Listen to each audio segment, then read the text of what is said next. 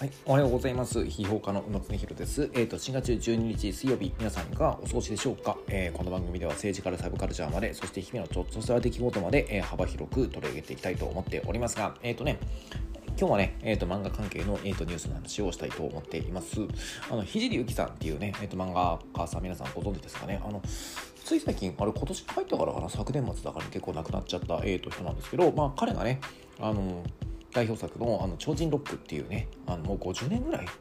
続いていたのかなあの50年だか40年だかずっと彼が書き続けていた、えー、と漫画があの日本漫画家協会賞の文部文部科学大臣賞でも受賞したんですよ。で、まあ僕この賞がね、一体どういうなんかこう位置づけの賞なのかって僕賞レースとかにあまり興味ないから分かってないんだけど、まあそのことが今日結構ニュースになっていたわけですよね、インターネットでね。で、あのね、あの、前石力さんがやはりこう、あのもうすごくあの若い頃からね結構あの同人誌業界の結構プリンスみたいな感じでね高く評価されていた人が、まあ、ずっとあの50年ぐらい活躍し続けて、まあ、亡くなってしまったということで、まあ、生前の,、ね、あの功績を評価してこのタイミングで受賞になったというふうに、まあ、考えていいでしょう。で僕ねあのねこの超人ロック好きなんですよ。あのあんまり今まで言ってこなかったっていうか言う機会がなかったんですけど別に隠してるわけでもなんでもなくて。あの全然ね世代じゃないんですよ。あの超人ロックってあの少年キングっていう多分僕の子供の頃にもう潰れちゃったようなあの昔の少年化放射から出ていた昔にあった少年漫画誌を主に連載されてるやつなんですよね。もともとはね結構ねあの同人誌だったんですけどあのひじさんが参加してたね。同人誌が肉筆回覧誌とかにこう載っていたような、えーと、漫画だったんですけれど、まあ、それがねだんだんメジャー化していって、まあ、週刊少年漫画誌の看板漫画結構なっていったっていうあのそういう経緯です。であの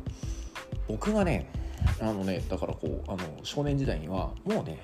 なんかこうあの連載の舞台をちょっとマイナーな雑誌に移してしかも月間とかねそれぐらいのペースであの細々と続けてる感じになっていたので僕全然世代じゃないんですよ。でもねなんかこの漫画好きなんですよね。であのきっかけはねもう父親の結構部下って家族ぐるみのお付き合いをしていた浜田さんかなんかっていう名前のなんかお兄さんがいて浜ちゃん浜ちゃんと呼ばれてたんだよね。でその浜ちゃんさんがなんかうちに遊びに来た時になんか結構オーディオビジュアルマニアでなんかレーザーディスクとかを家にいっぱいこう持ってるような人なんだよね。なんかあの、ね、ソフトウェアよりはなんかねあのハードウェアの方に興味があるようなお兄さんだったんだけどあのこのスピーカーすごいだろうみたいな感じのね。でその浜ちゃんさんがなんかこうアニメとかもちょっとだけ好きでそんなオタクってほどじゃなかったと思うんだけどなんか自分が好きななんかこうあのアニメとか昔のアニメとかをダビングしていくつかこう僕に貸してくれたんですよ。でそのうちの1本がなんか超人ロックだったんですよ。でなんかさあのその時ね1992、3年くらいかな。なんか中学校の時だったと思うから9123年ぐらいで当時からしてみてもねこのね絵柄ってちょっと古かったんですよ。まあ70年代とかの漫画なんでねもともとね。あのね。であのまあ見た目がねなんか島村城そっくりだなとかサイボーグ009のそれぐらいの感想でなんかね冒頭の5分ぐらい見てやめちゃったんですよ最初見た時は。でもなんかねすっごい暇な時があってなんか外に出たくないから家でなんかなんかビデオでも見るかって思った時にその浜ちゃんから借りた超人ロックの劇場版の魔女のミレニアムっていうねあの、まあ、超人ロックってこうあの単行本1冊分ぐらいのエピソードが結構何十冊も連なってるっていう感じの物語構成なんですよ。あの一つの大河ドラマのストーリーがあるっていうんじゃなくてね。ね。であのそのうちのなんか一冊初期の一冊が「魔女のミレニアム」っていう、えー、とエピソードでそれが映画化されてるんですけど1984年に、まあ、そのあの映画版のビデオだったんですよね。であのそれをね見たんですよ。で見てねまあ当時からしてみてもねやはりねあの絵柄というかねあのコスチュームとかセリフがもうすごい恥ずかしいんですよね。ベッタベタでね。あるねあのでなんだかなと思って見てたんだけどね見ると面白くて、まあ、話が面白いのとやっぱ演出がね今思うとすごくね丁寧なんですよねあの1984年で「あの風の谷のナウシカ」とかね「あのマクロスの愛覚えていますか?」とか「あの押井守のあのうる星やつら2のビューティフルドリーマー」とかアニメ映画の傑作が結構ねもう立て続いた年で、まああのまあ、直近で言うと2016年みたいな年なんですよ。あの君の名はとシン・ゴジラとこの世界の片隅にと声の形があった年みたいな感じでね。あん中に、ね、で発表されてるから結構ね、あの薄漏れちゃったようなところがね正直あるちょっとかわいそうな映画なんですけれど、まあ、あのねあのもう手堅い演出でであの物語もあの秀幸さんの原作そのものが面白いのでもうすごくねあ僕楽しんで見れたんですよ。であこれ面白いなと思って。であのね漫画買い集め始めるんですよねお小遣いで。であのね当時まだねいわゆるブックオフみたいな新古書店がそんなにあの当時僕北海道の帯広いたんですけどあんまりなくてブックス2分の1っていうねあのオール半額みたいな古本屋が結構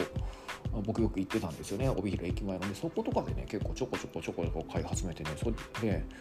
これねこれがね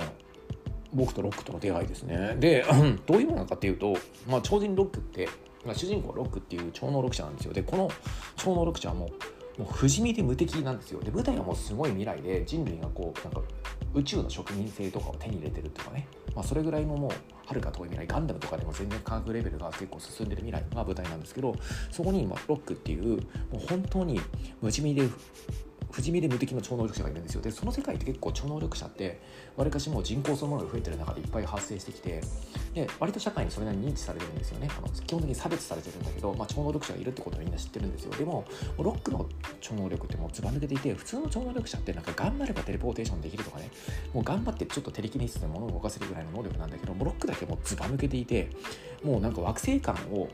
あの飛び越えるぐらいのテレポーテーション能力を持っていたりとかもうなんかこうテレキネシスとかも本当にすごくてもうなんかもうビル丸ごと持ち上げるとか下手したら惑星1個ぶっ飛ばすとかねあの自分で力が制御できなくなるぐらい解放されてると惑星1個ぶっ飛ばすぐらいのパワーを持っているんですよ。でさらになんか再生能力とかがあってなんか自分の体が年老いてくるとなんかこう自分でなんかシュワシュワシュワシュワってなんか自分で自分をなんか若返り始めてまなんかあの赤ん坊まで自分を戻してそれでずっと永遠に生き続けるんですよ。でもだから不老不死なんですよ。でであの大抵のケアも違うから自分で治しちゃうんですよ。ででそんな超能力者ってもう全然ロックだけなんですよねその世界でね。であの今でいうところの結構チートですね。で何千年も生きているっていう。でいろんな事件に関わっていく。その長い人類の歴史の中でいろんな事件に関わっていくっていうのはある戦争に関わるある植民性の独立運動に関わるとかなんか宇宙的な陰謀に関わるとかあるいはもうすごくあるね。なんかそういうあの孤独な青年のなんかこう悩みに結構付き合ってかなんかそういう、まあ、いろんな冒険を彼は結構してくるんだけれどあのねなんかあの後半とかねあれなんですよだからもうあの、まあ、ロックってなんかそう自分の外見とかも自由に変えられるんであのね物語が結構後半になってくるっていうか連載が進んでくるとあのまあ、作者がね、やっぱそういう物語がね、結構面白いっていうことを覚え始めたんでしょうね。あの途中まで結構後半まで読まないとロックが誰かわからないとかね、登場人物とうちの。まあ、そういうね、面白さとかも結構出てくるようになるんですよね。でね、ポイントはね、でもね、あの1個っていうかあって、これがね僕がね今ね超人ロック読み返したらいいんじゃないかっていう理由の一つなんだけれどこんだけすごいやつなんだけど無力なんですよ。あのねすごいんですよ。めっちゃもう能力の高いもう無敵の能力持ってるんだけど歴史の流れに対して全く無力なんですよ。だから戦争とか社会の構造的な問題とかに対して一人の人間の能力がいくらチートでも全く意味がないんですよ。でそういう世界観なんです、今さどちらかというとさ一人の天才がさなんかすごいコードを書いたりさめちゃめちゃすごいサービスをさなんかさああの立ち上げてさイノベーションとか起こしたら世界変わらせっていう世界観の方がむしろ支配的だと思うんだけどあの超人ロックってむしろ一人の人間がどんなに高くてもなんかマクロな構造では絶対に変化させることができないっていう世界観なんですよね。でこれがね僕ねあの今の結構ナロー系とかね異世界転生ものとか今流行ってるじゃないですか。それってまあまああの言ってしまえばハーレークイーンのねなんかこうあのオタク男性向けバージョンみたいなものでさ、まあ、願望充足的なコンテンツですよね。あのサプリメントとしての結構物語っていうものに特化したあの作品だと思うんだけれどまああの現実世界でねいけてない俺が何かすごくあの異世界に結構転生してワープしたらねなんかこうあの21世紀の科学知識を使って、まあ、そこでも全然文明が発展していない剣と魔法の世界ですごくチート的な大活躍をするとか、まあ、そういったものが多かったりするんだけどさあのねあの一人の人間がチートだからといって何かが解決するという考え方自体がちょっとおか、ね、あの人間の願望のあのなせる技なんじゃないかっていうのがやっぱひじりゆきの人間観なんですよ。でそれを前提に描かれるからやっぱ超人ロックってやっぱ面白かったんだと思うんですよね。ねであのねなんかあのこれをこれから考えてみるとやっぱ僕はね世の中の大抵の結構ナロー系のチート設定とかでチートとは何かってことを真剣に考えてないかと思うんですよね。一人の人間の能力が突出して高いとかね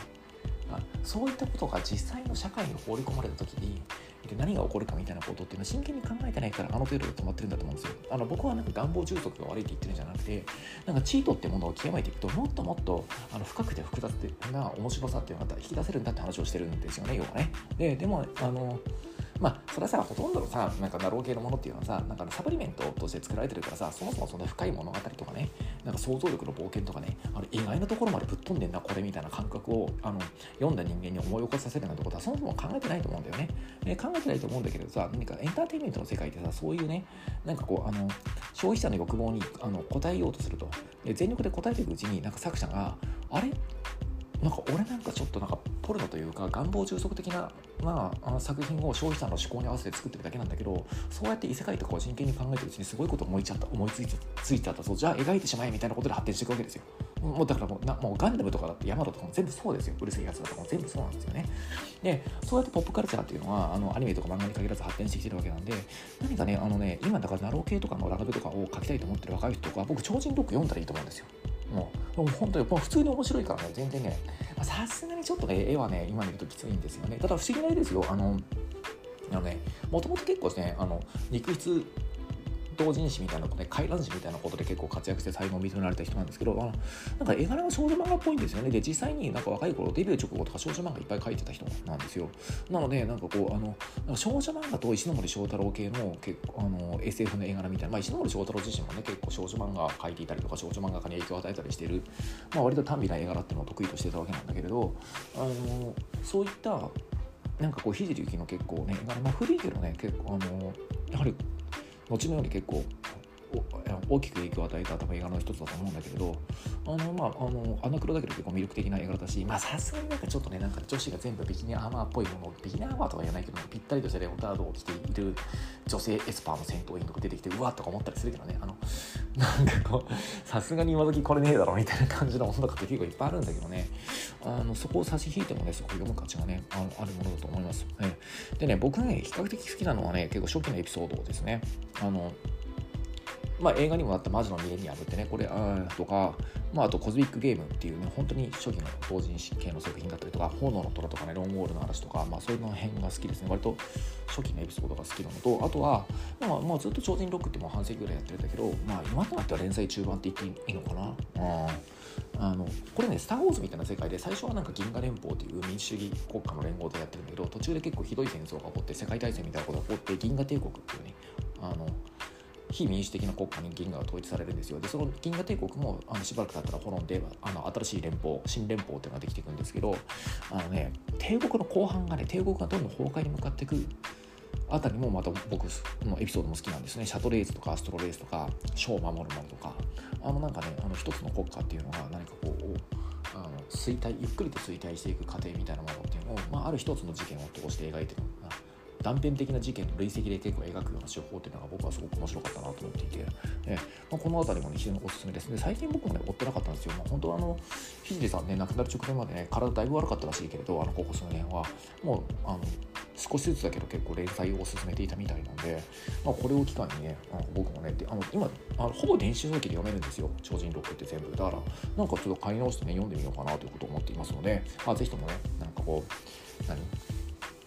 ちょっとなんかチートな異世界転生とかに憧れてるね、あのボーイズガールズがあのこのポッドキャストを聞いていたらね、ぜひともよあの読んでみてください。はい